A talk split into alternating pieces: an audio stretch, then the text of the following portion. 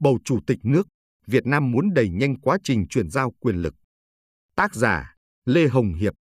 Bản quyền thuộc về dự án nghiên cứu quốc tế.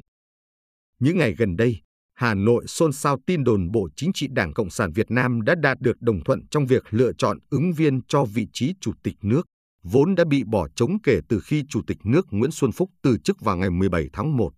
Ứng viên được chọn được cho là Thường trực Ban Bí thư Trung ương Đảng, Võ Văn Thưởng. Nếu mọi việc suôn sẻ, Ban chấp hành Trung ương Đảng sẽ họp vào ngày 1 tháng 3 để chính thức thông qua quyết định và Quốc hội sẽ họp bất thường vào ngày hôm sau để bầu ông Thường làm Chủ tịch nước. Vị trí hiện tại của ông Thường có thể được tiếp quản bởi bà Trương Thị Mai, trưởng ban tổ chức Trung ương, hoặc ông Phan Đình Trạc, trưởng ban nội chính Trung ương. Dù nắm một số lợi thế trong cuộc đua vào vị trí Chủ tịch nước, Bộ trưởng Công an Tô Lâm được cho là đã tự rút tên mình khỏi danh sách đề cử. Là một quan chức ngành công an, việc đề cử ông có thể đã vấp phải sự phản ứng từ các thành viên Bộ Chính trị khác, những người có thể lo ngại về ảnh hưởng quá lớn của bộ máy công an lên hệ thống chính trị,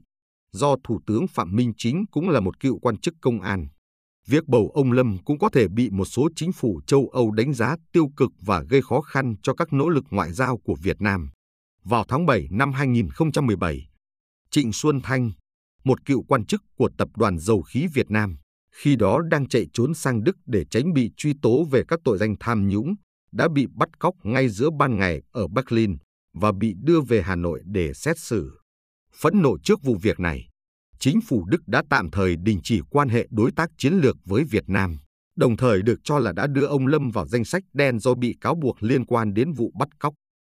Do đó, sự rút lui của ông Lâm đã mở đường cho sự trỗi dậy của ông Thường,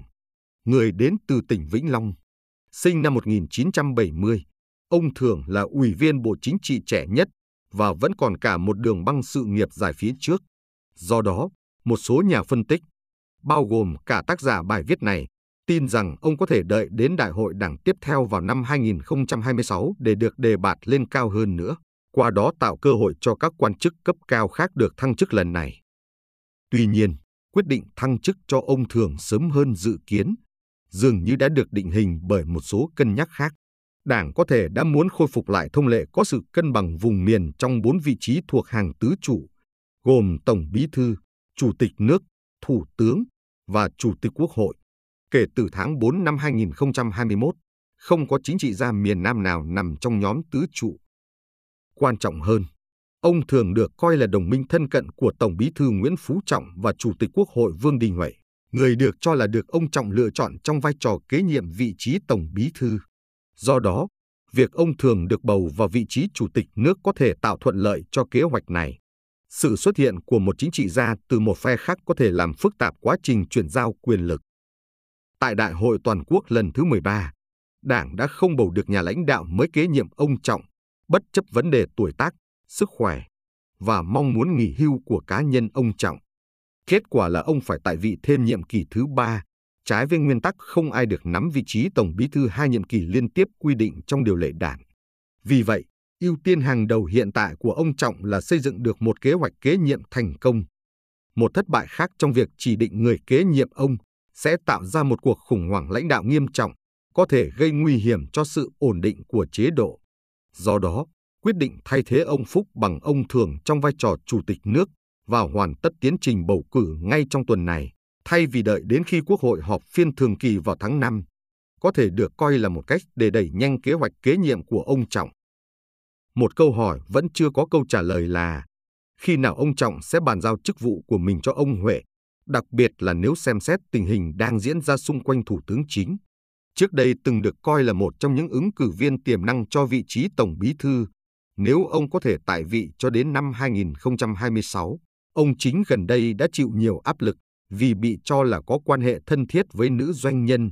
chủ tịch công ty AIC, Nguyễn Thị Thanh Nhàn, người đã bị kết án 30 năm tù vắng mặt vì liên quan đến một số vụ bê bối tham nhũng lớn. Trong trường hợp ông chính chịu thua trước áp lực và chấp nhận từ chức, có thể nảy sinh hai kịch bản. Trong kịch bản thứ nhất, ông Huệ có thể đảm nhận vị trí thủ tướng và phục vụ trong vai trò này cho đến đại hội đảng tiếp theo vào năm 2026, khi ông sẽ kế nhiệm ông Trọng. Trong kịch bản thứ hai, ông Trọng có thể bàn giao chức vụ Tổng Bí thư cho ông Huệ ngay sau khi ông chính từ chức. Nếu điều này xảy ra, Việt Nam sẽ sớm có một ban lãnh đạo hoàn toàn mới, với ông Huệ làm Tổng Bí thư, ông Thường làm Chủ tịch nước và hai nhân vật cấp cao khác được bổ nhiệm vào các vị trí Thủ tướng và Chủ tịch Quốc hội. Dù xảy ra theo kịch bản nào, một cuộc chuyển giao quyền lực như vậy sẽ khép lại công việc dở dang từ Đại hội Đảng lần thứ 13, khi việc bổ nhiệm nhân sự cấp cao không diễn ra theo như dự kiến của ông Trọng, dẫn đến một dàn xếp bất thường. Nó cũng sẽ chấm dứt sự bất định chính trị xoay quanh bộ máy lãnh đạo quốc gia, giúp khôi phục niềm tin của các nhà đầu tư và đối tác nước ngoài. Với ít vấn đề chính trị nội bộ hơn, ban lãnh đạo mới sẽ có thể tập trung giải quyết các vấn đề cấp bách,